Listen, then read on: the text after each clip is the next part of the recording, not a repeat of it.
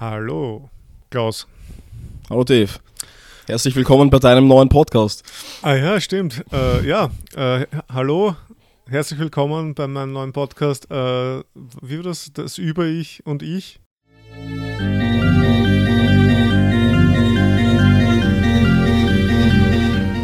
So? Wahrscheinlich war es so, ja. Ja, also, genau. Zweiter, und wenn nicht, dann anders. Also. Voll. Zweiter Teil, ähm, Let's Read, Freud, Das Unheimliche. Wir werden sehen, ob wir noch einen dritten Teil brauchen, ja? Je nachdem, wie ausführlich wir da reingehen in den Text. Hast du dich eigentlich darauf vorbereitet, Klaus? Na sicher, ich bin immer vorbereitet.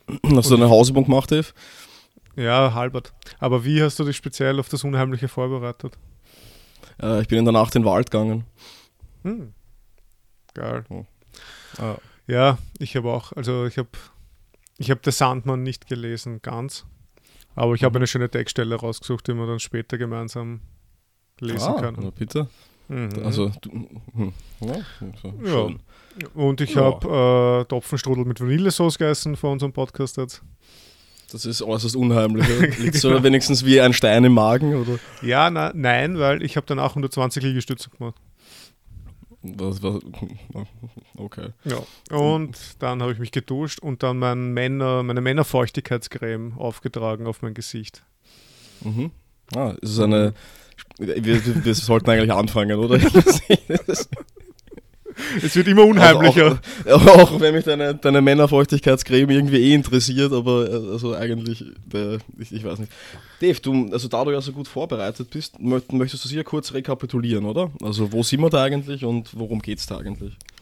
Okay, wir sind, glaube ich, auf Seite acht oder so. Also wir, wir haben letztes Mal nur, nur sieben Seiten geschafft vom, von diesem kleinen Text, Das Unheimliche aus dem Jahr neunzehnhundertneunzehn. Von Sigmund Freud. Er hat jetzt einmal da ein bisschen was dazu geschrieben über den, weiß nicht, über die Etymologie oder so, oder über die Bedeutung, mhm. über die sprachliche Bedeutung von unheimlich bzw. heimlich. Und die Quintessenz ist eigentlich eh da im letzten Absatz. So, also bevor wir jetzt dann quasi mit dem Neuen beginnen. Also heimlich mhm. ist ein Wort, das seine Bedeutung nach einer Ambivalenz hin entwickelt, bis es endlich mit, einem, mit seinem Gegensatz unheimlich zusammenfällt. Unheimlich ist irgendwie eine Art von heimlich. Also die, die Untersuchung von Freud hat mehr oder weniger ergeben, dass unheimlich irgendwie etwas ist, was uns überrascht oder so, oder was, weiß nicht, aber trotzdem, was uns vertraut ist. Also mhm. Und etwas, was, ja. was im Verborgenen bleiben soll. Ja. Ganz genau, aber hervorgetreten ist sozusagen. Genau, also hat auch was mit Geheimnis zu tun. Und das sprachlich Interessante ist, dass hier quasi die, das Präfix un, was normale mhm. eine Negation markiert, hier keine Negation markiert, sondern eher so eine Ambivalenz. Ja? Also quasi das Unheimlich ist nicht das, die Negation von heimlich, sondern also nicht ja. zur Gänze zumindest, ja. oder nicht in allen, allen Bedeutungsfacetten oder Nuancen. Genau, und das, das, ist, oh, oh. Ja, das ist sozusagen die Sprach, weiß nicht, sprachhistorische Untersuchung oder so. Und mhm. jetzt geht er dann rüber zum zweiten Teil, wo er verschiedene Beispiele aus der Literatur heranzieht. Ja. Und mhm. im Hintergrund arbeitet er sich ja immer an die These ab von Jentsch, vielleicht, dass man das auch nochmal im Bewusstsein ruft, der ja das ja auch um neunzehnhundert herum irgendwann dieses Buch geschrieben hat über das Unheimliche und der die These hat, mehr oder weniger, dass das Unheimliche aus intellektueller Unsicherheit äh, mhm. entsteht. Also wenn man nicht genau weiß, was los ist. Ja, ob irgendwas belebt ist oder unbelebt ist. Und, ja. Genau. Genau. Ja, ähm, da ist er, naja. Um, ja, also, ja, ja, ja, ja. Den Begriff haben wir da, hm? und ja, jetzt dann zusammentragen, das ist der zweite methodische Zugang, was an Personen und Dingen, Sinneseindrücken, Erlebnissen und Situationen das Gefühl des Unheimlichen in uns wachruft und den verhüllten Charakter des Unheimlichen aus einem allen Fällen gemeinsamen erschließen. Das machen wir mhm. jetzt sozusagen. Also noch nicht ganz, aber ja. ja. Und auch nicht wir, sondern Freud. Nein, nein, wir ja. machen das jetzt. Also. Na, aber wir, mhm. gehen wir mal zum ersten Beispiel, äh, mhm. was anscheinend der, der Jentsch da verwendet, nämlich Zweifel an der Beseelung einer anscheinend lebe- eines anscheinend lebendigen Wesens und umgekehrt, ob ein lebloser Gegenstand nicht etwa beseelt sei.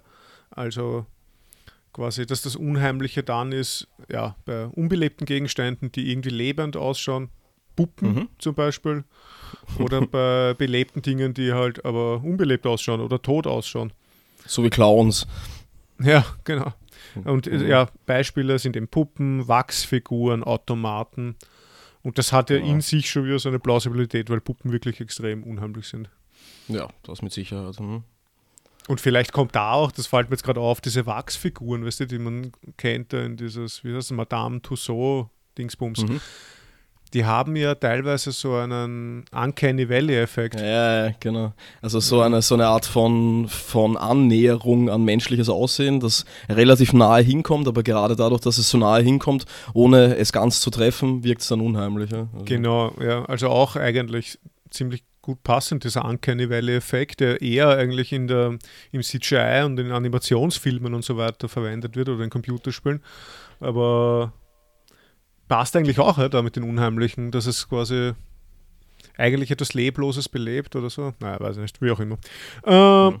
Wir gehen jetzt weiter ja, zum, ja. eigentlichen, zum eigentlichen Literaturbeispiel, oder? Von E T A Hoffmann. Ich will es gleich zu ihm gehen, ja. Ähm, also da ist dann noch irgendwie, ich habe mir da noch ein, ein bisschen weiter unten, einer der sichersten Kunstgriffe, also das ist noch Jentsch, leicht unheimliche Wirkungen durch Erzählungen hervorzurufen, beruht darauf, dass man den Leser im Ungewissen darüber lässt, ob er in einer bestimmten Figur, eine Person oder, einen et- oder etwa einen Automaten vor sich habe und diese Unsicherheit nicht direkt in den Brennpunkt seiner Aufmerksamkeit tritt, damit er nicht veranlasst werde, die Sache sofort zu untersuchen und klarzustellen. Mhm. Genau. Was ist denn das, das, ein Automaten damals? War das so ein Roboter oder was? Ja, so auf die Art, also wahrscheinlich indem äh, eine kleine Person dann drinnen gesessen hat oder ist und so, also, ich, also, naja, irg- also irgendwo gab es wirklich so eine Art so ähm, Schachroboter, Schachmaschine, wo sie dann einfach eine kleinwüchsige Person halt hinein mhm. gesperrt haben, die halt dann relativ gut Schach spielen konnte und äh, irgendwie auch, okay. naja, gut. Mhm. Ja, okay. Das, genau, das also zum ja. Sandmann, oder? Genau. Von E T A Hoffmann. Was heißt eine E T A? Oder heißt einfach E T A? Oder? Na gut, das hätte ich mir vielleicht anschauen sollen. Das sind, ja, wahrscheinlich drei Vornamen, nehme ich mal an. Aber ich kann ich jetzt auch nicht. Emo, Ernst, Thomas, Andreas. Ja, Emil, Theodor, Adolf, hätte ich gesagt. Adolf Hoffmann. Okay, schön, dass wir das jetzt auch reinbringen. So, und hier haben wir das Motiv des Sandmannes, der den Kindern die Augen ausreißt. Mhm. Ähm, ja, ich weiß auch nicht. Also was man da jetzt vielleicht sagen können ist, ich meine, ich würde mal diesen Absatz da lesen, was Freud schreibt. Ja, das ist so eine Art Zusammenfassung. Der Student Nathaniel, mhm. mit dessen Kindheitserinnerungen die fantastische Erzählung anhebt, kann trotz seines Glücks in der Gegenwart die Erinnerungen nicht bannen, die sich ihm an, an den rätselhaft erschreckenden Tod des geliebten Vaters knüpfen. Also dieser Nathaniel, der erinnert sich eben an damals, als er ein Kind war, wie sein Vater gestorben ist. Ja. An gewissen mhm. Abenden pflegte die Mutter die Kinder mit der Mahnung, zeitig zu Bette zu schicken. Der Sandmann kommt und wirklich hört das Kind dann jedes Mal den schweren Schritt eines Besuchers, der den Vater für diesen Abend in Anspruch nimmt. Die Mutter, nach dem Sandmann befragt, leugnet dann zwar, dass ein solcher anders denn als Redensart existiert, aber eine Kinderfrau weiß greifbarere Auskunft zu geben. Also die Kinderfrau, also was ich, die, die, die Babysitterin oder wie auch immer, mhm. äh, die, die, die leugnet den Sandmann nicht, ja, im Gegensatz zur Mutter. Also, ganz im Gegenteil. Ja, genau. Also, willst du das vorlesen? Ja, ja, sehr gerne. Ich habe es unterstrichen, das Ganze. Das ist ein böser Mann, der kommt zu den Kindern, wenn sie nicht zu Bette gehen wollen und wirft ihnen Hände voll Sand in die Augen, dass sie blutig zum Kopf herausspringen. Die wirft er dann in den Sack und trägt sie in den Halbmond zur Ätzung für seine Kinderchen, zur Atzung für seine Kinderchen, also zur Nährung oder so irgendwas wahrscheinlich. Die sitzen dort im Nest und haben krumme Schnäbel wie die Eulen. Damit picken sie die unartigen Menschen, der unartigen Menschenkindlein Augen auf. Also das ist irgendwie sehr interessant. Also der wirft ihnen Sand in die Augen, so lange, bis die Augen dann aus dem Kopf springen durch den Sand. Die Augen sammelt der Typ auf und trägt sie dann zu seinen Kindern äh, auf den Halbmond. Ja. Total heftig eigentlich, ja. Ähm, das ist schöne, schöne Kindergeschichte. Aber eher Horror als unheimlich, finde ich, oder so, weiß nicht. Aber mhm. ja, und dann macht der Freud so eine, eine Nacherzählung. Ich würde das jetzt quasi nicht alles vorlesen, sondern würde dann bald einmal vorspringen. Aber stattdessen würde ich einfach mal aus dem Original was vorlesen, ja, dass man so einen Eindruck ja, hat, äh, wie das geschrieben ist. Ich würde einfach am Anfang ja, ein paar Zeilen vorlesen. Nämlich, da beschreibt er eben in der Erinnerung den Besuch von diesem Typen, ja, der seinen Vater besucht. Er glaubt, das ist der Sandmann und das mhm. ist eigentlich so, der heißt Coppelius. Mhm. Und das ist ein Anwalt, oder? Ja, genau, ist ein Anwalt und der mhm. kommt dann irgendwie, also die Mutter sagt dann immer, ja, geht schlafen, geht schlafen. Und dieser Nathaniel und seine Schwestern sollen, sollen dann schlafen gehen, wenn der kommt, und dann unterhalten sie sich da unten. Ja, und das, irgendwie ist das voll eigenartig, auch die ganze Gestalt von dem Typen und so. Mhm. Und an diesem Abend merkt eben schon der, der Protagonist, dieser Nathaniel, merkt schon, dass, okay, anhand der, der, der, der traurigen Stimmung oder so von den Eltern, dass der Typ kommt. Also das ist mhm. irgendwie ganz eigenartig. Ja. Und dann, als ich nun diesen Coppelius sah, ging es grausig und entsetzlich in meiner Seele auf, dass er niemand anders als er, der Sandmann, sein könne. Aber der Sandmann war mir nicht, war mir nicht mehr jener Popanz aus dem Ammenmärchen, der dem Eulennest im Halbmonde Kinderaugen zur Atzung holt. Also gerade das, was wir gerade gehört haben. Mhm. Nein, ein hässlicher, gespenstischer Unhold, der überall, wo er einschreitet, Jammer, Not, zeitliches, ewiges Verderben bringt. Ich war fe- Die Anwälte halt, oder? Also, genau, typisch Anwälte. Äh, Entschuldigung. Genau. Ich war festgezaubert, auf die Gefahr entdeckt und wie ich deutlich dachte, hart gestraft zu werden, blieb ich stehen, den Kopf lauschend durch die Gardine hervorgestreckt. Mein Vater empfing den Coppelius feierlich. »Auf zum Werk«, rief dieser mit heiserer, schnarrender Stimme und warf den Rock ab. Der Vater zog still und finster seinen Schlafrock aus und beide kleideten sich in lange schwarze Kittel. Wo sie die hernahmen, hatte ich übersehen. Der Vater öffnete die Flügeltür eines Wandschranks, aber ich sah, dass das, was ich so lange dafür gehalten, kein Wandschrank, sondern vielmehr eine schwarze Höhlung war, in der ein kleiner Herd stand. Coppelius trat hinzu und eine blaue Flamme knisterte auf dem Herde empor. Allerlei seltsames Geräte stand umher. Ach Gott, wie sich nun mein Vater, mein alter Vater zum Feuer herabbückte, da sah er ganz anders aus. Ein grässlicher, krampfhafter Schmerz schien seine sanften, ehrlichen Züge zum hässlichen, widerwärtigen Teufelsbilde verzogen zu haben. Er sah dem Coppelius ähnlich. Dieser schwang die Glutrute, Zange und holte damit hellblinkenden Masse aus dem dicken Qualm, die er dann emsig hämmerte.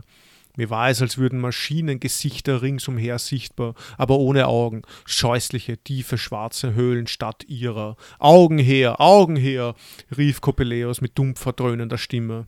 Ja, und das geht dann so weiter, geht es ziemlich ab. Okay. Also, ich weiß es auch nicht genau. Das ist irgendeine, Ein, eine Art Insolvenzverwalter wahrscheinlich, oder? Irgendwie. Orgelrituale, Lovecraftsche hm. Prägung, ich weiß es auch nicht. Hm. Ja. In irgendeinem Hinterzimmer wird was gekocht. Hm. Ja, ich, äh, gut. So, mal, dass man das einmal so ein bisschen im O-Ton hat, mhm. wie, wie das so ist. Und äh, das Wesentliche ist ja für uns eigentlich gar nicht die Geschichte, sondern die, die Deutung, die psychoanalytische Interpretation von Freud. Mhm. Ich würde deswegen da gleich mal hinspringen, ja? Weiß ich nicht. Ähm, außer du hast dazwischen mal was, aber ich würde dann bald einmal diese kurze Nacherzählung, bla bla bla. Ja, genau, da habe ich auch meine, meine nächste Markierung. Mhm. Mhm. Ja, dass das Gefühl des Unheimlichen direkt an der Gestalt des Sandmannes, also an der Vorstellung, der Augen beraubt zu werden, haftet. Das ist sozusagen in Freud seiner These jetzt, ja, also dass man merkt, wenn man sich das jetzt zu Gemüte führt, einfach der, der Inhalt von dieser Geschichte, dass das mhm. an sich einfach schon unheimlich ist. Ich meine, wenn irgendein Typ Augen ausreißt und ja. ja. Also ich, das Ganze vielleicht noch nur, nur als kleine äh, Ergänzung in Abgrenzung zu Jentsch, glaube ich, der das mhm. auch zitiert hat, wenn ich das richtig im Kopf habe, aber darauf hingewiesen hat, dass diese Puppe Olympia das eigentlich Unheimliche sei und da eben nicht ganz gewiss ist, ob sie jetzt eigentlich äh, lebendig ist oder eben ein, ein Schachautomat. Ja, genau, genau, voll. Das ist da eh jetzt, also quasi, so, ich habe hab dann kurz ja. äh, aufgehört, aber das ist quasi im Satz geht's weiter, also äh, der, der Freud meint, dass diese Vorstellung, der Augen beraubt zu werden, eigentlich das Unheimliche ist und dass eine intellektuelle Unsicherheit im Sinne von Jentsch mit ah, dieser Wirkung nichts zu tun hat.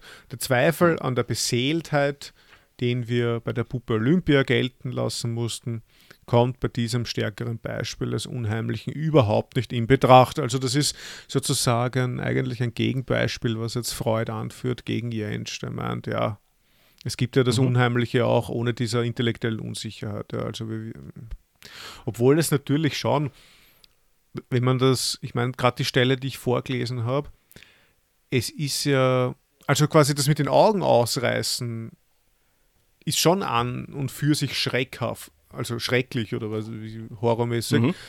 Aber so wie er das beschreibt wieder, dass er, er beschreibt eine Situation der intellektuellen Unsicherheit. Dieser ja, Nathaniel genau, ist so. oben, er weiß nicht, was die unten machen. Der, sein Vater mhm. schaut aus, wie, hat eine Teufelsfratze, die machen da irgendwas am Herd. Der Wandschrank ist eigentlich kein Wandschrank, der ist auch... Der hat auch quasi eine, also der ist auch intellektuell unsicher. Das ist für den Protagonisten mhm. unheimlich, weil er nicht weiß, was los ist und für ja. uns ja auch. Also. Ja, also es ist sogar, glaube ich, beim, beim, beim ersten Teil haben wir das eh von, von Jentsch auch vorgelesen, dass es irgendwie so damit zu tun hat, wie sehr man sich in der Realität, in der eigenen zurechtfindet. Also mhm. dass es irgendwie das Gefühl von Unsicherheit sich mehrt, wenn dieses Zurechtfinden abnimmt in gleichem mhm. Maße. Und das könnte man da natürlich auch unterstellen. Ja. ja. Voll, also würde ich schon sagen, ja. ja. Und das ist eben die Frage, ob das mit diesen Augen ausbicken und so, ob das überhaupt noch unheimlich ist oder nicht einfach äh, schrecklich oder so, weißt du, ob das eine andere ästhetische Kategorie ist einfach. Mhm. Aber, ja. ja, ja. Hm. Ich habe mir dann was zum Autor notiert ähm, oder halt da irgendwie unterstrichen sozusagen, äh, eh gleich im gleichen Absatz. Der Autor, er hat ja bekanntlich das Recht, das eine oder das andere zu tun. Und wenn er zum Beispiel eine Welt, in der Geister, Dämonen und Gespenster agieren, zum Schauplatz seiner Handlung gewählt hat, äh, seiner Darstellungen gewählt hat, wie Shakespeare in Hamlet, Macbeth und in anderem Sinne im Sturm und im Sommernachtstraum, so müssen wir ihm darin nachgeben, dass diese Welt seiner Voraussetzung für die Dauer dieser Hingegebenheit wie eine Realität behandeln. Ja, genau. Also da will er darauf hinaus, dass es irgendwie nicht diese intellektuelle Unsicherheit ist. Es geht dann weiter, aber im Verlauf der Hoffmannschen Erzählung schwindet dieser Zweifel. Wir merken, dass der Dichter uns selbst durch die Brille oder das, per- das, oder das Perspektiv des dämonischen Optikers schauen lassen will. Und der Schluss der Erzählung macht äh, es ja klar, dass der Optiker Coppola wirklich der Advokat Coppelius und also auch der Sandmann ist. Und dann eine intellektuelle Unsicherheit kommt hier nicht mehr in Frage. Das ist eigentlich okay. alles nur eine Art Kritik an Jentsch, seiner These mit der intellektuellen Unsicherheit, ja, dass das Unheimliche ja, genau, sich das aus nicht darauf speist. Zurückzuführen ist. Ja. Genau. Ähm, ja, und er, also seine eigene psychoanalytische Deutung ist jetzt, ja, werden wir noch sehen, ob uns, ob, ob, ob, ob uns die mehr befriedigt. Äh, mhm. Hingegen mahnt uns die psychoanalytische Erfahrung daran, dass es eine schreckliche Kinderangst ist, die Augen zu beschädigen oder zu verlieren. Mhm.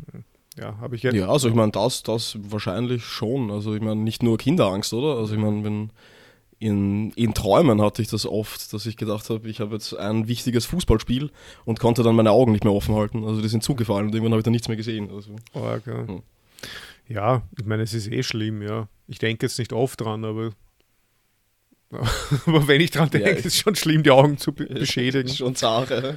Das ist ja auch so, wenn der, wenn der große Bruder beim kleinen Bruder so, es ist, wenn er ihn so festhält und dann sein Fi- mit dem Finger ins Auge reinfährt und dann sein Auge so bewegt, kennst du das? Und damit ja, den, den, den kleinen Bruder total also nicht, terrorisiert, weil er so. Ah, ah, ah. Na, okay. Na, das, das habe ich nicht gemacht bei meinem Bruder. ja, na gut. Ich bin da mehr auf äh, der psychologische Kriegsführung gegangen. Na, gut. Genau. Mhm. Ja, also das Studium der Träume, der Fantasien und Mythen hat uns dann gelehrt, dass die Angst um die Augen, die Angst zu erblinden, häufig genug mhm. ein Ersatz für die Kastrationsangst ist. Da, da, da. Tatsächlich. Kastration. Ja da, welche Überraschung. Wir haben es eh schon letztes Mal angeteasert, dass das immer die, die, die Letztbegründung ist bei Freud. Ja, ja. Die, die Go-To-Erklärung. Ja. Also ich habe das auch mit einem Smiley markiert und dann so. Mhm. Auch die Selbstblendung des mythischen Verbrechers Oedipus ist nur eine Ermäßigung für die Strafe der Kastration, die ihm nach der Regel der Talion allein angemessen wäre.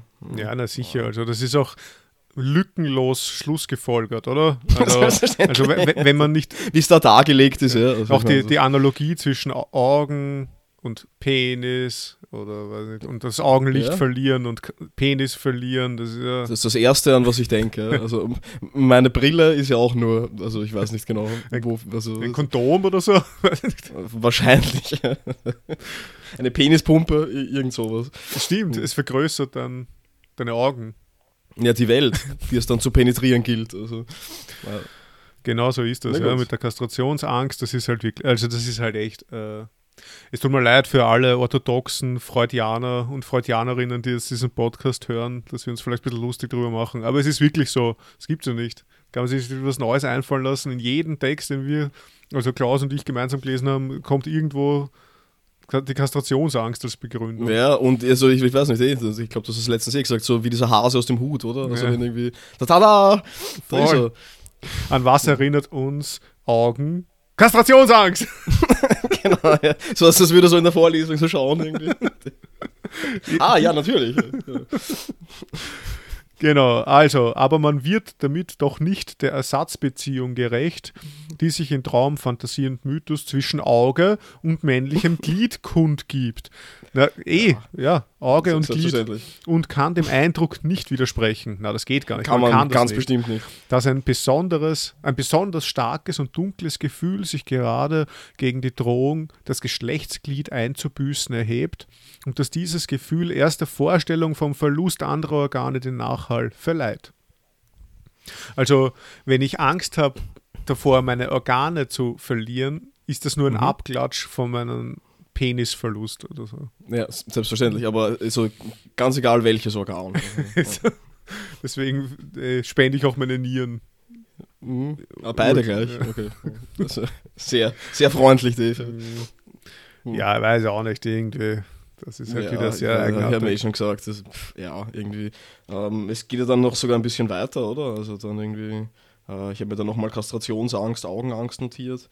Äh, Diese sowie viele andere Züge der Erzählung erscheinen willkürlich und bedeutungslos, wenn man die Beziehung der Augenangst zur Kastration ablehnt, und werden sinnreich, sowie, äh, sowie man für den Sandmann den gefürchteten Vater einsetzt, von dem man die, Konst- die Kastration erwartet. Hm. Ah, ja, also das ist auch so geil. Die, die, die, die, ganze, die ganze Erzählung von Hoffmann, der Sandmann, ist absolut mhm. bedeutungslos, ja. Ja, ja, das ist nicht, man kann es gar nicht verstehen. Also, es ist, also ja. hat keinen Sinn in sich, mhm. wenn man nicht Augenangst und Kastrationsangst synonym verwendet oder so. Und, ja, und, ja, wenn, ja. und wenn natürlich, der, der Sandmann ist natürlich der Vater, der dann den Penis abschneidet, sprich die Augen rauspult. Ja, äh, da gibt's dann, ja. bei mir gibt es da so eine Fußnote. Die ja, die habe ich auch, ja, genau. Das ist, das, das ist, äh, da habe ich ein, Intra, äh, ein, ein Aha daneben geschrieben. Mhm. Diese automatische Puppe kann nichts anderes sein als die Materialisation von Nathaniels femininer Einstellung zu seinem Vater in früher Kindheit. Ihre Väter, äh, Spalazzani und Coppola, sind ja nur neue Auflagen, Reinkarnationen von Nathaniels, von Nathaniels Väterpaar. Die sonst äh, unverständliche Angabe des Spalazzani, dass der Optiker dem Natalien die Augen gestohlen, bla bla, und sie der Puppe einzusetzen, gewinnt so als Beweis für die Identität von Olympia und Nathaniel ihre Bedeutung. Und das, das Ganze wird dann noch lustiger, also ähm, es artet dann natürlich, natürlich noch in üblen Biografismus aus, wie es vielleicht so psychoanalytischer Literaturdeutung, oder ich zumindest das dem Ganzen schon ein wenig äh, zuschreibe, und zwar dann später unten, E T A Hoffmann war das Kind einer unglücklichen Ehe. Als er drei Jahre war, trennte sich der Vater von seiner kleinen Familie und lebte nie wieder mit ihr vereint. Nach den Belegen, die irgendwer in der biografischen Einleitung zu Hoffmanns Werken beigelegt hat, war die Beziehung zum Vater immer eine, Wund- eine der wundersten Stellen in des Dichters Gefühlsleben. Ja. Okay, ja, also den Teil von der Fußnote habe ich mal nicht unterstrichen, sondern äh, den davor, äh, wo mhm. es nämlich geht um die zwei Gegensätze der Vater-Imago, und das finde ich ganz interessant, dass, der, dass Freud da davon ausgeht, dass wir eine Spaltung der, des Vaters haben aus Sicht vom Burschen, und nämlich der, der, der Vater, der gute Vater, der quasi Geborgenheit bietet, und der Vater, der ihm einen Penis abschneiden will, ja, also der ihn kastrieren will. Und dass das, das finde ich irgendwie interessant, also da steht die Ambivalenz in zwei Gegensätze, zerlegte Vater-Imago, der eine droht mit der Blendung, Klammer Kastration, der andere, der gute Vater, bietet die Augen des Kindes frei. Und ich glaube, das ist auch so, das ist ein Grundzug in der Psychoanalyse, so diese ja, zwiespältige Vaterrolle halt. Mhm. Und dass man auf der einen Seite so eine Art autoritäre, autoritäre Vorgaben macht, die sozusagen das Über-Ich einprügeln ins Kind, also mit diesen Sollensätzen und Imperativen und was soll man tun, was darf man nicht tun. Und auf der anderen Seite hat man dann doch auch als Vater diese Rolle des, ja, weiß nicht, des Hafens oder des, der Sicherheitsbasis. Hm. Und ja, das finde ich wahrscheinlich nur deswegen interessant, weil ich jetzt Vater bin seit fünf Monaten. Ey, also ich, ich, ich wollte dich eh schon fragen, also wie geht's dir eigentlich so? Hast, hast du dir schon Zangen und Scheren zugelegt, um oder zumindest mit der Kastration deines Sohnes zu drohen? Oder, ich weiß ja, nicht. Na, das, das... Oder kannst du dich noch zurückhalten? Das oder? Ding ist... Äh, das, was sagt deine Freundin dazu eigentlich? Das Problem ist ja, dass der Kleine, dass er... Der hat ja Kastrationsangst, obwohl ich es eh nicht machen würde, weil er meine Freundin liebt. Also so, das okay, ist ja stimmt, wegen ja. diesem Oedipus-Komplex. Ja, halt. ja, jetzt ähm, kann ich mich wieder erinnern. Ja. Genau, also der, er steht ja dann irgendwann einmal auf, auf seine Mama, also auf meine Freundin, und mhm. dann bin ich die, der Rivale, und dann mhm. glaubt er aufgrund meiner Übermacht, weil ich einfach viel größer und stärker bin und so, mhm. glaubt er, dass ich mir seinen Penis abschneiden will, weil er mir meine Freundin wegschnappt. Und das passiert ja alles von ihm. Also, dass er ist ja schuld. Kausale Beziehung, okay. Er ist ja schuld. Also, ich, ich würde. Also, er ist schuld. Ich, würde ja, die, ich habe ja keine Zangen, ich würde mir niemals den Penis abschneiden wollen, aber er glaubt das also, ja, okay. dass ich das machen will, ja. nur weil er meine Freundin mir wegschnappen will. Mhm, mhm. Na ja, okay, und dann früher oder später muss das ja machen, um nicht schwach auszusehen, oder? Also, so ein bisschen schnippen. Schnapp. Ja, ich meine, ich könnte den Kastrationskomplex ein bisschen noch beschleunigen, indem ich mhm, quasi okay. so Werkzeuge einfach mal so hinlege ins Wohnzimmer. Ja, ja, also nach und nach einfach so ins Kinderzimmer, oder? So immer größer werdende Zangen. Also wenn ja. er sieht, dass sein Penis wächst, dann sieht er auch, dass die Werkzeuge größer werden, die da liegen halt. Voll. Mhm. Irgendwie so Gummischwänze hinlegen.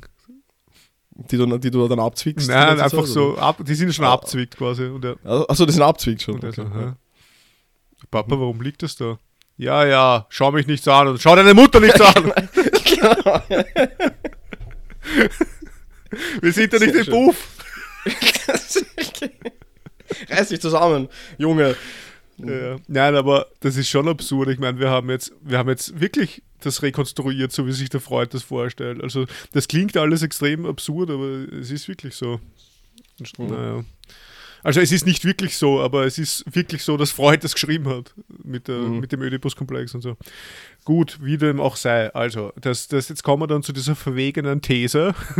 Wir würden es also wagen, das Unheimliche des Sandmannes auf die Angst des kindlichen Kastrationskomplexes zurückzuführen.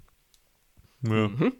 Damit haben wir die Erklärung, also quasi die alternative Erklärung vom Unheimlichen. Jentsch sagt intellektuelle Unsicherheit. Freud sagt Kastrationsangst. Mhm. Und das ist natürlich irgendwie, da bin ich eher bei Jentsch. Bis, bis jetzt auf jeden Fall. Ja, genau. Da war eins null Jentsch. Genau. genau. Ja. Wie auch immer, ich meine, was da, was da ein gutes Argument ist, vielleicht gegen Jentsch ist, ist, dass er sagt, das ähm, kommt dass, mit der Puppe, gell? Hm. Genau, also die Erzeugung unheimlicher Gefühle, wenn eine intellektuelle Unsicherheit geweckt wird, ob etwas belebt oder leblos sei, und wenn das Leblose die Ähnlichkeit mit den Lebenden zu weit treibt, und da sagt er dann, ja, bei der lebenden Puppe ist von Angst keine Rede, das Kind hat sich von dem Beleben seiner Puppe nicht gefürchtet, vielleicht es sogar gewünscht. Also, ja, so das ist keine Kinderangst. Dann, das ist irgendwie, genau, ja. Sondern ein genau, Kinderwunsch. Hm. Kinderglaube. Ja. Eben. Ja. Obwohl. Ja. Ja. Ja. Das ist. Ja. Ich meine, ich weiß auch nicht. Also intellektuelle Unsicherheit ist es sozusagen die allgemeine These von Jentsch, und das mit der Puppe und mit diesem Leblos und Leben, das ist ja nur ein, ein konkretes Beispiel, um mhm. zu zeigen, wie diese intellektuelle Unsicherheit oder an, an, an welchem Material sich diese intellektuelle Unsicherheit realisieren kann. Ja. Und naja, also es ist halt der einfachste Weg, eine Theorie zu beschmutzen, oder? Also einfach mal so ein, ein Beispiel rauspicken mhm. und das dann einfach so komplett umdrehen. Ah, wenn es in Paris ein Beispiel nicht stimmt, dann kann das ja. überhaupt nicht stimmen. Schau, die Kinder haben ja. so viel Spaß mit Puppen. Aber sie haben Angst mhm. vor dem Vater, weil er schon wieder mit der Zange... Ja, Kochen ist auch gefährlich. Naja, äh, auf, auf jeden Fall wird es jetzt leiwand, finde ich. Also ähm, mhm. jetzt nimmt der Text ein bisschen Fahrt auf, dahingehend, als, er, als Freud uns jetzt unheimlich wirkende Motive vorführt. Ja. Sozusagen. Und ja, also er ist immer noch, er beruft sich immer noch auf äh, Emil Theodor Adolf Hoffmann. Ah. Ähm, äh, der ein unerreichter Meister des Unheimlichen in der Dichtung ist. Sein Roman... Die Elixiere des Teufels. Wie war noch schnell? Ein ganzes Bündel. Wie waren seine Vornamen? Emil Theodor Adolf. Oder? Hast ja du vorher gesagt. Ich zitiere das. Also du weißt das ja, also, wie, wie ich dem entnommen habe. Also. Ja, klar. Ja. Oder auch E T A. Mhm. Ja. Auf Englisch. Äh. Mhm. Etwa Hoffmann. Etwa. Ja. Genau, okay. Also die Elixiere des Teufels. Verstehst? Ja, das, das, das habe ich nicht gelesen. Also okay. Ja, schade. Ähm, der, der Inhalt des Romans ist zu reichhaltig und verschlungen, als dass man einen Auszug daraus wagen könnte. Hm. Aber, äh, ja, das ist so ein Sammelsurium unheimlich wirkender Motive. Und das möchte er jetzt machen. Er will sich damit begnügen, die hervorstechendsten unter diesen Motiven herauszuheben, um zu untersuchen, ob sie sich für, für was, ob auch für sie eine Ableitung aus infantilen Quellen zulässig ist. Also irgendwie so ein bisschen hehrer zumindest, oder? Also nicht nur das eine Beispiel, sondern jetzt geht er halt weiter und schaut sich an noch so ein paar Motive des Unheimlichen und schaut dann, wie seine Theorie sich darauf legen lässt oder mhm. inwiefern das passen könnte. Und als erstes gleich mal der Doppelgänger. Sehr leiwand. Ja, ähm, das ist wirklich unheimlich. Genau. Ich hab, mir ist das einmal vor kurzem passiert, dass ich ein Bild gesehen habe, wo jemand oben war, der ein bisschen so ausgeschaut hat wie ich. Das Aha. ist echt komisch. Hm. Na. Hast du es in einem Fotoalbum gesehen von dir? Oder? Genau. Ich habe ein Selfie gemacht. Und so, genau. What? Ja, im Internet. What? Schau mal. Na gut. Naja. Äh, ja gut, also er, er definiert das ein bisschen. Also es sind dies das Doppelgängertum, das in seinen Abstufungen und Ausbildungen, also das Auftreten von Personen, die wegen ihrer gleichen Erscheinung für identisch gehalten werden müssen, die Steigerung dieses Verhältnisses durch Überspringen seelischer Vorgänge von einer dieser Personen auf die andere, was wir Telepathie heißen würden, okay, das ist dann ein bisschen was anderes, sodass der eine das Wissen, Fühlen und Erleben des anderen mitbesitzt oder auch nicht. Also nicht was anderes. Die, die Identifizierung mit einer anderen Person, sodass man an seinem Ich irre wird oder das fremde Ich an die Stelle des eigenen versetzt, also Ich-Verdopplung, Ich-Teilung, Ich-Vertauschung und endlich die beständige Wiederkehr desgleichen, die Wiederholung der nämlichen Gesichtszüge, Charaktere, Schicksale, Ver- Schicksale, verbrecherischen Taten, ja der Name durch mehrere aufeinanderfolgende Generationen. Und er ja. zitiert schon wieder nicht Nietzsche, das ist unglaublich, er zitiert nie Geil. Die beständige Wiederkehr desgleichen, ich meine, come on. Das ist ein er, hat, er hat immerhin gesagt beständig und nicht ewig. Also ja, bitte. Das ist dann was völlig Eigenes. Und, und Wiederkehr, nicht Wiederkunft, oder, oder ist das? Ah, okay. Oder, oder weiß ich nicht. Nietzsche wird vielleicht auch Wiederkehr. Aber ja, ähm, der hat halt nie Nietzsche zitiert, obwohl Nietzsche schon sehr viel vorweggenommen hat. Ja. Aber mhm. gut. Aber gut, Doppelgängertum, das heißt, das Telepathie gibt es da, dann Identifizierung mit anderen Personen. Ja. Dann gibt es eine mhm. tolle Arbeit von O. Rank, wahrscheinlich Otto. Otto Rank, ja. Otto Oswald Rank. Ist es. Mhm. Ähm, der Doppelgänger von neunzehnhundertvierzehn. Mhm. Der in der Dopp- Imago drei, bitte. Genau. Der Doppelgänger war ursprünglich eine Versicherung gegen den Untergang des Ichs, eine energische Dementierung der Macht des Todes und wahrscheinlich war die unsterbliche Seele der erste Doppelgänger des Leibes. Das ist irgendwie mhm. interessant. Ja. Also, das, das ist schon so cool, die Idee, ja. Dass man sich, die, die Menschheit, hat, hat, die haben sich eine unsterbliche Seele erfunden, um sich einen Doppelgänger zum vergänglichen Leib zu machen. Ja. Ja, also um sich irgendwie zu konservieren, oder? Was, was jetzt wahrscheinlich diese, mhm. diese Träume davon sind, sich in irgendwelche Computer hineinzuladen oder seine ja. Persönlichkeit oder was auch immer. Was auch immer dann die, das sein soll, was man da hineinlädt, aber auch ja. sich zu verdoppeln, um sich, zu, um sich unsterblich zu machen. Also Ja, aber jetzt kommt es auch wieder. Die, die Schöpfung einer solchen Verdoppelung zur Abwehr gegen die Vernichtung, also seines Selbst, mhm. hat ihr Gegenstück in einer Darstellung der Traumsprache, welche die da, da, da, Kastration. Kastration. Ist es Kastration? Es ist, ah, also. die, welche die Kastration durch Verdoppelung oder Vervielfältigung des Genitalsymbols auszudrücken liebt. Also quasi, ich habe dann mehrere Penisse, wenn ich ihn in Stücke schneide. Oder, ja? Ach so, aha, verstehe. Okay. Ja. Äh, ich weiß nicht. Ja. Hm.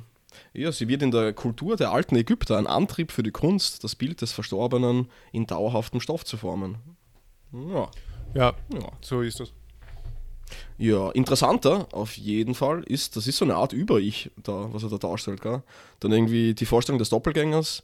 Also im nächsten Absatz gleich der Beginn, braucht nicht mit diesem uranfänglichen Narzissmus unterzugehen, denn sie kann aus den späteren Entwicklungsstufen des Ichs neuen Inhalt gewinnen. Im Ich bildet sich langsam eine besondere Instanz heraus, welche sich dem übrigen Ich entgegenstellen kann, die der Selbstbeobachtung und Selbstkritik dient, ähm, die Arbeit der psychischen Zensur leistet und unserem Bewusstsein als Gewissen bekannt wird. Ja, das Über-Ich. Also, mhm. aber obwohl ich noch gar, ich weiß gar nicht, neunzehnhundertneunzehn... Ich glaube, da hatte das ja noch nicht, oder? Den Begriff des Über-Ichs. Deswegen hat er es da nicht gesagt.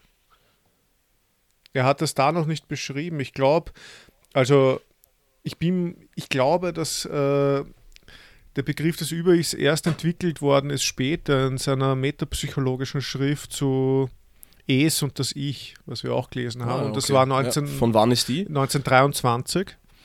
Und also vier Jahre danach, und deswegen hat er da quasi, das ist ganz interessant, weil man da schon sieht, okay, er denkt, also es gibt eine Instanz, die sich aus dem Ich entwickelt, die quasi zur Selbstbeobachtung Aha. und Selbstkritik fähig ist, also diese Selbstbeobachtung, ja, diese, diese, das, oder auch, man könnte auch sagen, diese, also Nietzsche sagt ja, der, das Dividuum, also quasi, mhm. der, dass man aus, dass man eigentlich zwei Ichs hat und das eine betrachtet das andere oder so. Mhm. Und er sagt dann sogar, ja, das Gewissen, also es ist auch schon, es, es ist auch diese moralische Instanz, die den Zeigefinger hebt und die, die, die moralische Stimme in einem. Das heißt, der, ist der, der, der Gedanke des Über-Ichs ist schon da, aber er ist noch nicht ähm, als Begriff, ja, als Konzept mhm. in einer Form ja. gegossen, und das ist schon geil, finde ich, wenn man dann so die Theoriebildung nachverfolgen kann, auch von, also dass er da mhm. einfach das noch nicht entwickelt hat. So, ja. E, und vor allem, wenn man, wenn man bedenkt, ich glaube, das haben wir beim, beim ersten Teil, hast, hast du das aus irgendeiner Fußnote oder aus einer Anmerkung herausgenommen, dass, diese, dass dieser Aufsatz schon länger in einer Schublade mhm. gelegen hätte, sozusagen, und er den vielleicht dann nur überarbeitet hat oder so. Aber das sind schon einige Strukturmerkmale, oder? Also die, die psychische Zensur auch mhm. und ja, genau, eben das das Gewissen, ja. hm. Die Selbstbeobachtung ja. und die Selbstkritik, ja. Und das ist ja auch... Ja, aber es ist eh geil, dass das so eine Art von Verdopplung ist, oder? Genau. Also so eine, so eine, so eine Art Doppelgänger, den ich mir schaffe, der mich dann beurteilt, mhm. nachdem, wie ich es mache. Das ist irgendwie, das hat auch mehr Plausibilität, als dass ich dann das wieder auf den Vater und die Kastrationsangst zurückführe. Also nicht ich, aber ja. Freud halt dann. Sondern eher, dass ich mir das selbst bilde, oder? Also so, so eine Art von, von Bewertungs-Ich, das mich nicht in Ruhe lässt. Also... Ja, bis ich nicht ist, irgendwas ja. gemacht habe die ganze Zeit. Und, und selbst wenn ich es gemacht habe, dann bin ich trotzdem nicht zufrieden. Also, hm. Es ist halt... Das ist eh äh, so schön, dieses Eingeklemmt-Sein, oder? Also ich meine, diese... Das ist das Schöne an diesem Modell irgendwie, also dass das Ich eingeklemmt ist zwischen Über-Ich und Es, oder? Also irgendwie... Und so Außenwelt. Die Triebe, das was von unten... Ah, Außenwelt auch noch, sehr gut. Feinde überall. Hm. Genau, ja. Das Es, die Triebe und was ich was, das Über-Ich, die, die moralischen Anforderungen und gesellschaftlichen Zwänge und, und die Außenwelt. Du hast halt, aber die Sache, weil du gesagt hast, ähm, es ist schöner, weil es quasi ohne Kastration und Vater und bla bla bla erklärt wird. Das Problem ist ja, dass er das Über-Ich wiederum so erklärt. Ja. Also das, das Über-Ich ist ja, entsteht aus der erfolgreichen Überwindung des Oedipus-Komplexes. Das heißt... Ja, ja, nein, also ja. Ich, ich, ich meine jetzt nicht generell bei Freud, sondern da oder wie mhm. wir es wie wir es gespannt haben. Aber da ist es ja auch wieder wahrscheinlich aus dem gespeist. Naja, gut. Also, ja, aber der Gedanke mhm. ist... Ich würde es lieber aus dem Doppelgänger-Motiv geboren ja. wissen, sozusagen. Genau, das ist ja, das ist, so geht es mir eben oft bei Freud, dass ich quasi, das haben wir gleich auch letztes Mal schon angesprochen, diese Erklärungsebene mit, diese entwicklungspsychologische Erklärungsebene, dass dann immer irgendwo auf einmal... ja, eben Oedipus, Kastration oder Penisneid oder irgendwas eine Rolle spielt, die einfach wegschneiden und dann sich die Motive anschauen, die einen, oder die Gedanken einfach nehmen, die einen interessieren, so wie da jetzt äh, eben das, das dass man es Dass, dass sein Über-Ich, dass sein moralisches Gewissen oder so, dass das der Doppelgänger ist von einem selbst, vom eigentlichen mhm. Ich, ist halt einfach geil, ja, unabhängig von Schon. der Erklärung. Und ja. Und auch wenn man, also wenn man das weiterdenkt, oder ein, ein also nicht weiter halt, also in, in diesem Motiv noch hinein, äh, der Unsterblichkeit, dass es so ja. eine Art von zeitlosem Ich ist, so das Über-Ich, also so eine Art, dass ich, das, das, das Ideal kommender Tage, dem ich mich nur annähern kann, aber das ich nie erreichen kann, sozusagen, mhm. und, und, und das halt unsterblich durch meine ganzen Tage wirkt und, weiß nicht, wenig veränderlich einfach ist und nicht, n, keinen wirklichen Zugriff man, man darauf entwickeln kann, aber dass man als Doppelgänger aus sich abspaltet irgendwie, also, ich ja. weiß nicht, das ist ein schöner Gedanke auf jeden Fall. Ja, voll, ja. Mit, mit dieser Unsterblichkeit auch. Ja. Ich meine, es ist halt so, ähm, also das Über-Ich hat er dann in weiterer Folge in Freuds eigener Äh, sagen wir mal, Krankenbehandlung oder so, hat das ja auch eine prominente Rolle, weil das Über-Ich in manchen psychischen Krankheiten so eine, so eine Rigorosität, so eine Unerbittlichkeit mhm. quasi aufbaut, dass die Leute darunter leiden. Ja? Also das erzeugt dann einen Leidensdruck, wenn man wirklich zu strenge, ja, weil man einfach zu strenge Anforderungen an sich selbst stellt oder so im Endeffekt. Und, und mhm. das ist ja quasi nicht nur gut, ja, also es ist ja nicht nur so, ja, hu, Gott, toll, dass wir ein Gewissen haben, also gerade in der Psychoanalyse ist so. Ja, ganz das, im Gegenteil. Ja, das ist eben, das ist ja das Coole oder das, das, das kritische Potenzial an der Psychoanalyse quasi, so gegen den moralisierenden und moralischen Zeigefinger oder so, ja, also dass man, dass man da eher, was weiß ich, nicht herum mit irgendwelchen Idealen, die man nicht erreichen kann, ja. hausieren sollte und so. Naja, und, das ist ein, ein Tyrann eigentlich, also genau, ja. kann es sein. Hm. Und da kommt dann auch wieder das raus mit der, mit der Psychologisierung, was du gesagt hast, was er vorher quasi gemacht hat beim Hoffmann, und diese Psychologisierung hat er auch mit Kant gemacht, also Immanuel Kant, der den kategorischen Imperativ formuliert hat, also dieses orga-ethische Prinzip, da weiß nicht, können wir es aus dem Stegreif formulieren, handle nur nach der Maxime, Handle stets nach der Maxime, von der du zugleich wünschen kannst, dass sie allgemeines Gesetz sei oder werde, glaube ja, ich. Genau, ja. Sehr also eine Formulierung, es gibt ja mehrere ja. davon. Gell? Genau, ja. Und, und im Zuge dieser Auseinandersetzung mit den Über-Ich schreibt dann Freud irgendwann so, ja, und äh, eben ein zu starkes Über-Ich führt auch zu zu, zu, zu starken moralischen Vorschriften. Äh, Der kategorische Imperativ ist äh, ein direkter Erbe des Oedipus, Oedipus-Komplexes von, von ich Kant. Kastration schreiben, also äh, schreien. Also okay. Kant hat den ärgsten Oedipus-Komplex und Kastrationsangst und keine Ahnung was. Ja. Naja. Naja, also ich weiß nicht, bei Kant will ich mir einfach keinen Penis vorstellen, ehrlich gesagt. Also das ist irgendwie, das ist mehr so eine Buchgestalt mit Armen vielleicht oder so und Beinen. Genau. Das trifft wahrscheinlich eh mehr. Das trifft es mehr als einen wirklichen Menschen. Ja, wahrscheinlich. Also auch, auch sein Selbst. Also, ja, naja, was, was weiß man. Also in, in der Biografie, die ich, die ich gelesen habe, war es ja, dass er der ärgste Lebemann war, ja, also ja. bevor er seine, seine Professur erhielt dann endlich oder so. Und immer seine ja, Tischgesellschaften waren da voll in und trendy dort in Königsberg und alle. Na, ja, na gut, wie auch. Gehen wir mal weiter. Also nach den... Ja. Die, die Tatsache, dass eine solche Instanz, also eben Gewissen oder Über-Ich, vorhanden ist, welche das übrige Ich wie ein Objekt behandeln kann, also dass der Mensch der Selbstbeobachtung fähig ist, das ganz kurz nur, das, das finde ich auch immer so faszinierend, auch an der Erkenntnistheorie oder so, so dieser, Zwies, dieser Zwiespalt des Menschen, der Mensch als Subjekt und der Mensch als Objekt. Also ja, der, der Mensch total. Als Subjekt kann sich selbst als Objekt wahrnehmen, sozusagen. Mhm. Und das ja. ist einfach so flashig, einfach nur dieser Gedanke. Ja. Also dieser, dieser Wechsel von der erstpersonalen auf, auf die drittpersonalen, mhm. auf, auf die drittpersonale Perspektive und was das für Konsequenzen dann zeitigt im Hinblick mhm. auf vorgebliche oder reale Freiheit, ja. die, also, also, ja. Ich meine, wenn, wenn, wenn wir eh schon bei Kant waren, das ist irgendwie der schönste Also die schönste Apologie einer Freiheit, glaube ich. Also so, in dem Moment kann ich nicht anders, als so, als so zu handeln, als wäre ich frei. Demnach bin ich es für, also diese erstpersonale Perspektive zumindest, oder für alle Belange, wenn es eh nur, wenn, wenn ich es nur unter dieser Prämisse, also wenn ich unter dieser Prämisse stehen muss, als wäre ich frei, dann bin ich es auch mehr oder minder. Mhm. Und äh, voll, es nötigt mich, zu, frei zu sein. Ja, oder an meine eigene Freiheit zu glauben oder wie auch immer. Und, und, und dann erst, wenn ich, wenn ich zurückblicke, wenn ich diesen, wenn ich diesen Perspektivenwechsel mache, wenn ich mich als Objekt betrachte, dann erst im Nachhinein kann ich sagen, okay, da und da war ich durch das und das determiniert und mhm. oder beeinflusst oder wie auch immer. Und, ja. Voll, ja. Also, die, diese... Die, die Tatsache, dass wir so eine, dass wir der Selbstbeobachtung fähig sind und uns selbst eben zum Objekt machen, macht es möglich, die alte Doppelgängervorstellung mit neuem Inhalt zu füllen und ihr mancherlei zuzuweisen, vor allem all das, was der Selbstkritik als zugehörig zum alten, überwundenen Narzissmus der Urzeit erscheint. Hm. Ähm, ja. Also, diese, also genau, das ist quasi so eine neue psychoanalytische Interpretation der, der Doppelgängervorstellung mit diesem Ich und Über-Ich. Mhm. Hm. Ja, geht's eh weiter gleich. Ja. Aber nicht nur dieser der Ich-Kritik anstößige Inhalt kann dem Doppelgänger einverleibt werden, sondern ebenso alle unterbliebenen Möglichkeiten der Geschicksgestaltung, an denen die Fantasie noch festhalten will. Alle Ich-Strebungen, die sich infolge äußerer Ungunst nicht durchsetzen konnten, sowie alle unterdrückten Willensentscheidungen, die die Illusion des freien Willens ergeben haben.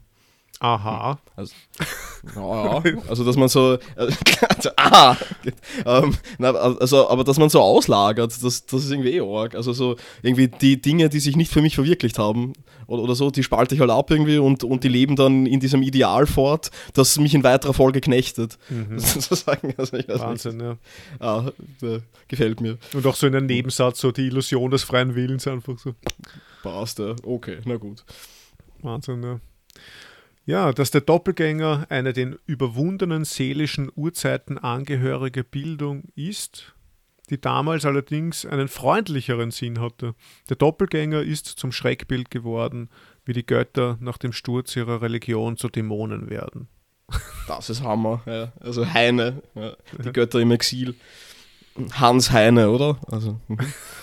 Oder Hel, äh, Helmut, Helmut Heine. Hel- Nein, also das Hel- weiß ich zumindest. Das ist, äh, das ist Heinrich. Aber naja, ähm, yeah. aber das, das, das ist auch ein geiles Bild. Also finde ich so, die, ähm, die Götter nach dem Sturz ihrer Religion werden zu Dämonen. Ja, arg. Also, ich weiß nicht, ich habe überhaupt keine Ahnung, was das bedeutet, aber es ist geil.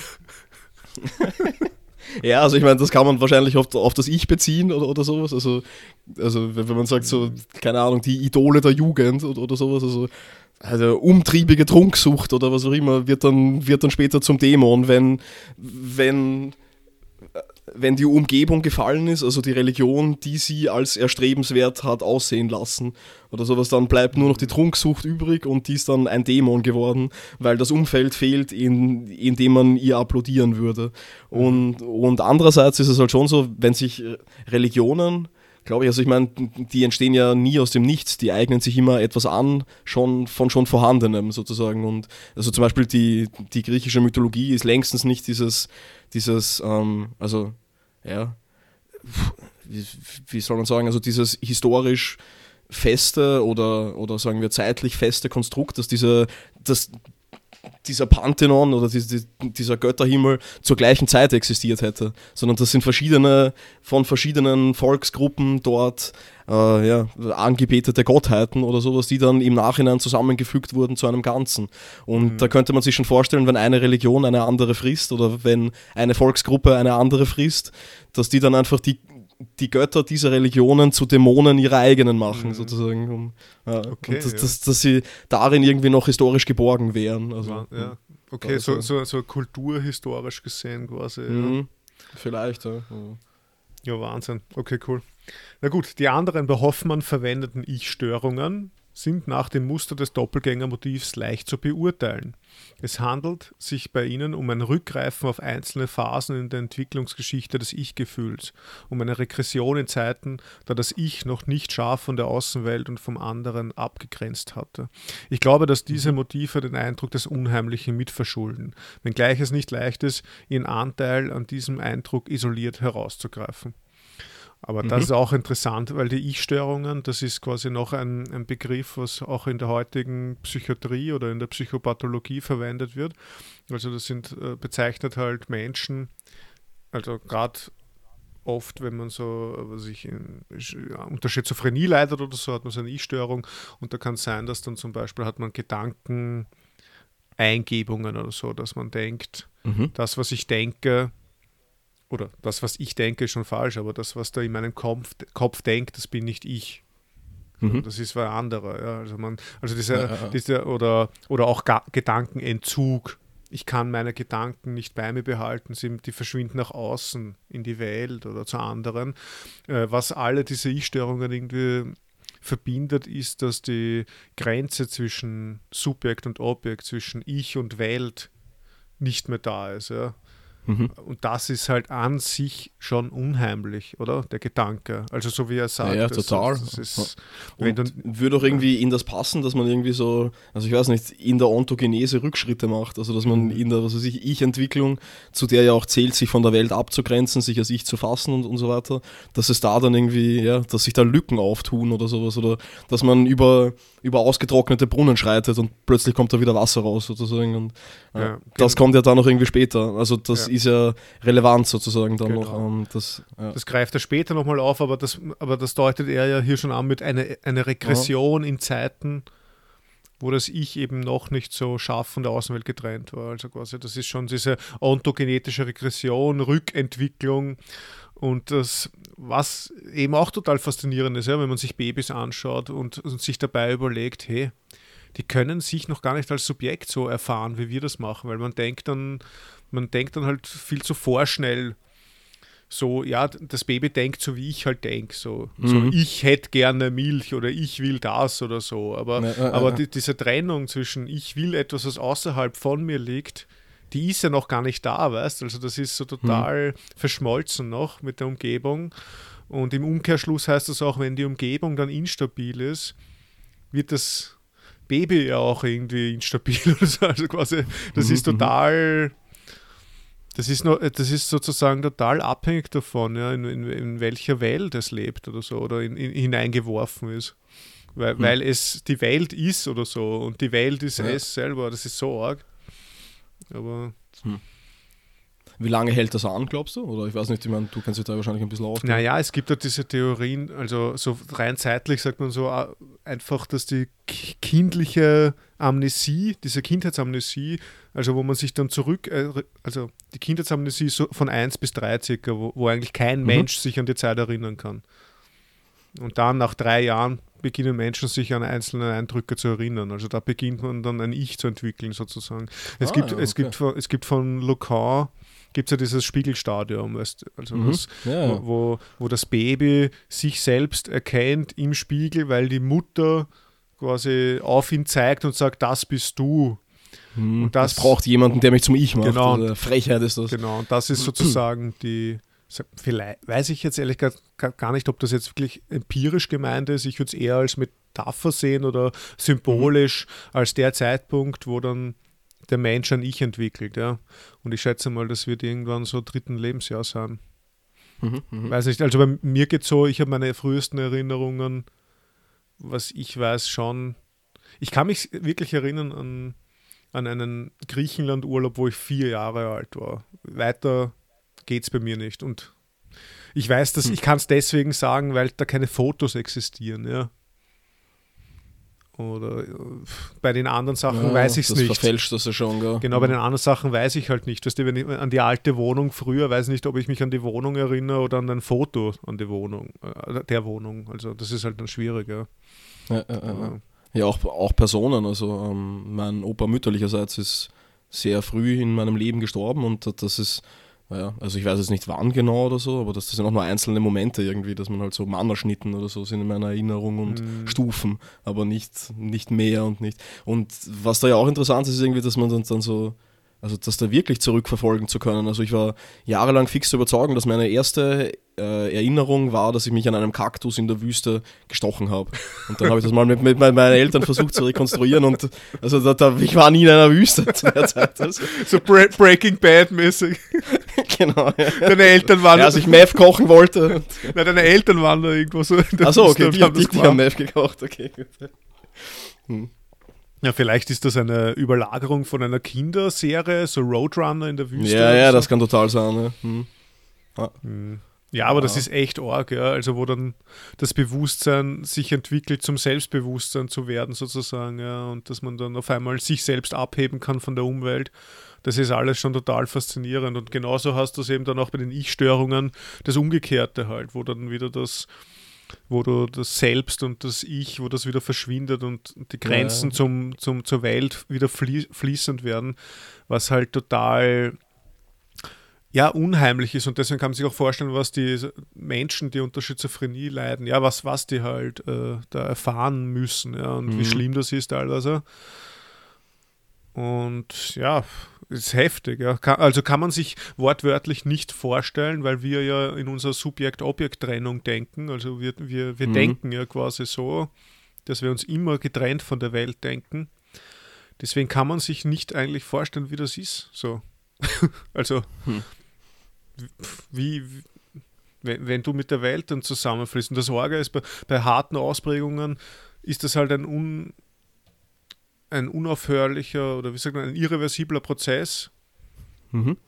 Und das, ja, das, das endet dann irgendwann in, du sitzt nur noch da und nix ist. Ja. Also, da, oh, du bist wieder vereint mit der Welt oder ja. ich weiß nicht, nur halt nicht leibend. Ja, ich weiß es mhm. nicht. Ja, also ob, keine ja, Ahnung. Ja, das, das ist von außen schwer, ja. schwierig zu beurteilen, was da noch vorgeht. Das mit Sicherheit. Ja.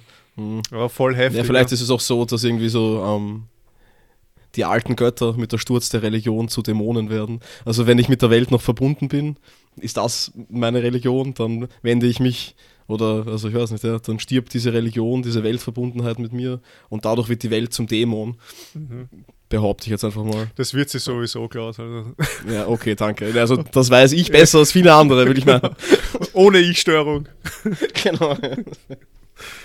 Ohne Diagnostizierte zumindest. Also, genau. Ja, gut. Na, gerade ja. du, der immer drauf pocht, auf dieses Subjekt. Ja. Mm, nee. ja. lass, lass dich ein auf das In der Welt sein von Heidegger. Ja, eines Tages. Ja. Ich habe jetzt schon so oft gegen das Mikrofon kaut. Also ich weiß nicht, du musst das, glaube ich... Ah, das wird wieder schön beim Zappleiten. Okay. Genau. Ich warne dich jetzt schon mal vorher. Ah, okay, danke. Ja. Ähm, ja. Die Wiederholung des Gleichartigen ist der nächste Punkt. Also jetzt haben wir quasi die, die, den Doppelgänger. Mhm. Jetzt haben wir die Wiederholung des Gleichartigen noch irgendwie. Ich weiß es auch nicht, da hat er irgendwie lustige Beispiele. Ich habe mir das nur so... Genau, ja.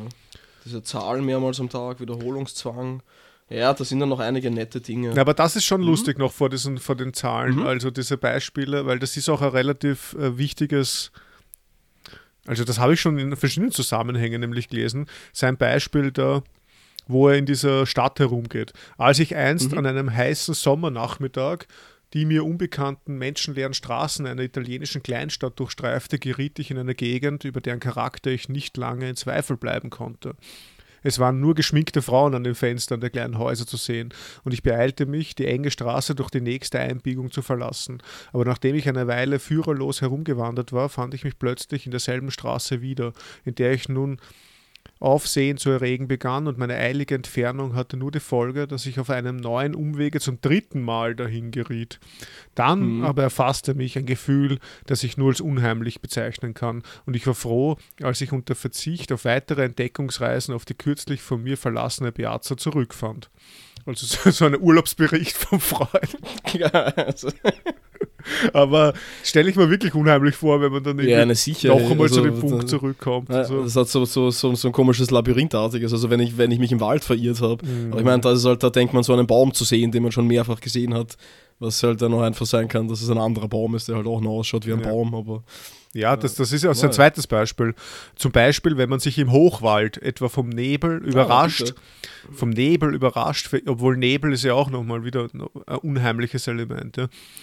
überrascht, verirrt hat und nun trotz aller Bemühungen, einen markierten oder bekannten Weg zu finden, wiederholt zu der einen durch eine bestimmte Formation gekennzeichnete Stelle zurückkommt. Oder, und das ist auch ein lustiges Beispiel, oder mhm. wenn man im unbekannten dunklen Zimmer wandert, um die Tür oder den Lichtschalter aufzusuchen und dabei zum x-ten Mal mit demselben Möbelstück zusammenstößt. Eine Situation, die Mark Twain allerdings durch groteske Übertreibungen in unwiderstehlich komische umgewandelt hat. Aha. Ja, gut. Ja. ja, ja. Ähm, ja. Das, ist, das ist so viel zur Wiederholung oder so wenig. Na, Blödsinn. Die, die Zahl kommt dann noch, ja. Genau, ja, da geht es dann direkt noch weiter. Aber man könnte ja sagen, dass es auch äußerst unheimlich ist, dann dreimal äh, eine Podcast-Episode mit einem ähnlichen Titel zu hören, oder? Dann, dann, dann, dann. Na, wenn es einen gleichen Titel hat. Also, ja, also wenn es immer, also immer Teil eins wäre oder so. Das, das wäre natürlich schon arg. Ja. Und auch immer das Gleiche. Gell? Freut mich. Also, wenn wir einfach alle, alle zwei Wochen dieselbe Folge hochladen oder so. Das wäre echt arg. Hm. Naja, gut. Also zweiundsechzig, ja, weiß ich auch nicht. Das ist irgendwie so wieder... Also... Was, um was geht es da eigentlich? Wiederholungszwang. Im seelischen, im seelisch Unbewussten lässt sich nämlich die Herrschaft eines von den Triebregungen ausgehenden Wiederholungszwangs erkennen, der wahrscheinlich von der innersten Natur der Triebe selbst abhängt, stark genug ist, sich über das Lustprinzip hinauszusetzen, gewissen Seiten des Seelenlebens einen dämonischen Charakter verleiht. Aha. Mhm. Wir sind durch alle vorstehenden Erörterungen darauf vorbereitet, dass dasjenige als unheimlich verspürt werden wird, was an diesen inneren Wiederholungszwang mahnen kann. Mhm. Naja, also auch wieder irgendwas Überwundenes oder sowas vielleicht, oder mhm. weiß nicht, zumindest teilweise Überwundenes, das dann wieder hervorbricht. Ja. Oder sowas. Ja. Aber ist, das, ah. ist dieser Wiederholungszwang jetzt auch irgendwie die psychische Bedingung dafür, für das Doppelgängertum? Weil das ist ja auch eigentlich eine Art Wiederholung, oder? Oder, oder hm. ist das jetzt komplett losgekoppelt nur auf dieses, auf die Wiederkehr des Gleichen? Keine Ahnung. Na, ganz losgekoppelt wahrscheinlich nicht, aber irgendwie, es verlässt schon ein, schon ein wenig das Feld. Also wenn es nicht nur ein Doppelgänger ist, sondern also wenn du Handlungen halt wiederholt setzt oder wenn dir wiederholt dieselben mhm. Dinge begegnen, naja, könnte man wahrscheinlich schon auch fassen, dass es irgendwas mit Doppelgängertum zu tun hat. Es ja. ist halt irgendwie, ja. Es ist komisch, wie spezifisch diese Beispiele sind von Freud. Ja, wenn's, wenn's um, um das, es geht eigentlich darum, allgemein zu fassen oder zu bestimmen, was das Unheimliche ist. Und dann geht es da immer um so ja, Doppelgänger, hm. Wiederholung. Ja, einzelne Motive vielleicht hm. irgendwie. Also was er eh so diesem, in seinem Vorgehen ganz am Anfang halt zumindest mal ausgeführt hat. Also zuerst ja, sprachhistorisch, sprachgeschichtlich oder wie auch immer und dann irgendwie an so einzelnen ja, Erlebnissen oder Erfahrnissen oder... Hm. Stimmt, ja. Naja, aber ich meine, diese, dass er sich so hart auf die Literatur stützt, ist halt schon interessant. Also, also es ist ja Hoffmann mhm. eigentlich durchgehend, oder? Also. Ja. Und sein guter Freund Jentsch. Genau. Gibt's, gibt, gibt's hier jemanden, der Jentsch heißt? Oh, nee. Bart Simpson, guter, guter alte Bart Simpson-Witz. Wenn er bei, ja, immerhin kennt man es noch. Oder? Ja, wenn er bei Mo anruft, gibt es jemanden, der Jentsch heißt. Okay. Er ist ein psychoanalytischer Humor, also der, der wird sich das wahrscheinlich tausende Male anhören haben müssen oder so. Voll, tausend, also die Wiederkehr desgleichen. Ewig, ja, voll, so immer wieder gleich. Ja. Alle, alle Leute verarschen ihn. So. Was machen wir jetzt eigentlich? Jetzt gehen wir zu den unzweifelhaften Fällen des Unheimlichen. Das wäre das, das Nächste, was er machen will. Mhm. Ja, das machen wir dann auch beim nächsten Mal, oder? Beim nächsten Mal? Ist schon wieder ja, so ja, weit. Ja. Schau, schau dir die Zeit an. Oh, schau auf die Uhr. Okay, das ist ah. Ja gut, dann werden das doch vier Folgen. Oder ich weiß auch nicht. Ja, schauen wir mal. Ah, ich habe wieder das Mikrofon. Ja, ich sehe es sogar wackeln. Ja. Schrecklich, schrecklich.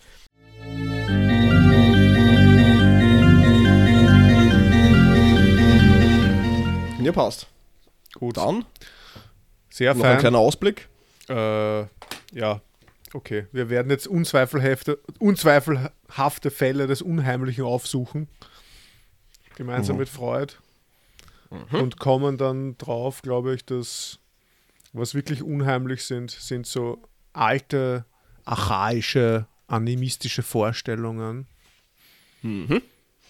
Genau. Und die wieder auftauchen, von denen man dann denkt, es sei, es ist ja doch so in Wahrheit. Und genau, ja. ja. Und es wird auch um Verdrängung gehen, ja. Mhm. Verdrängung. Gut. Verdrängung. Ich werde jetzt auch dieses, das, das Gespräch werde ich auch schnellstmöglichst verdrängen. Sicher, also ich werde mich nur an den Kaktus erinnern, an, an, an dem ich mich gestochen habe heute. Also, ja, was wahrscheinlich auch einen Penis darstellt in Wahrheit, oder? Also irgendwie. Also mehr ja. als Augen. Hm, wahrscheinlich, ja. Also. Hm. Ja. Gut, passt dann. Klaus, das wären dann aber sehr gut. viele eigentlich, sehr viele Penisse. Ja, also, äh, ja. na gut, Dave, dann äh, sehen wir uns bald. Ich freue mich, bald, wenn ne? du das nächste Mal wieder bei meinem Podcast bist, gell? Ja, na sicher, ja. Ich habe eh sonst nichts zu tun, ne? Also dann, Dave. Servus. Ciao. Ciao, ciao. Äh, geschätztes Publikum, auf Wiederhören. Ja, auch Sie natürlich. Genau. Mhm, ja, passen also. Sie auf Ihre Augen auf. Genau.